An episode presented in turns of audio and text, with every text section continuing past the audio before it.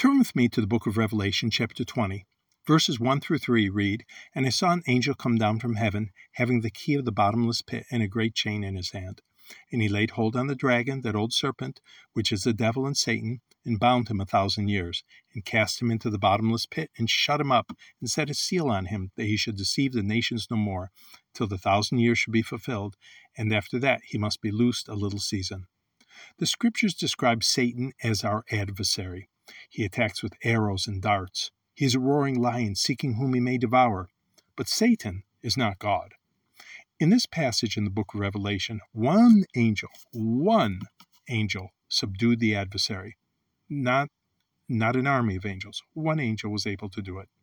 Satan can be bound by a chain. The devil can be held in a pit for a thousand years.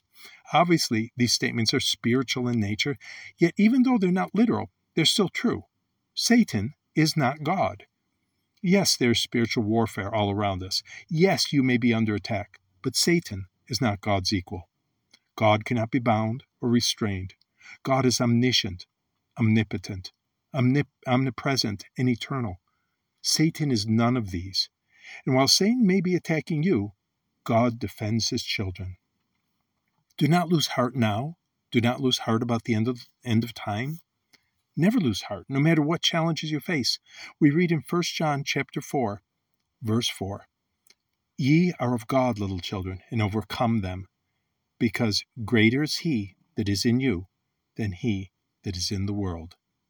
Satan will be bound, and we will be overcomers.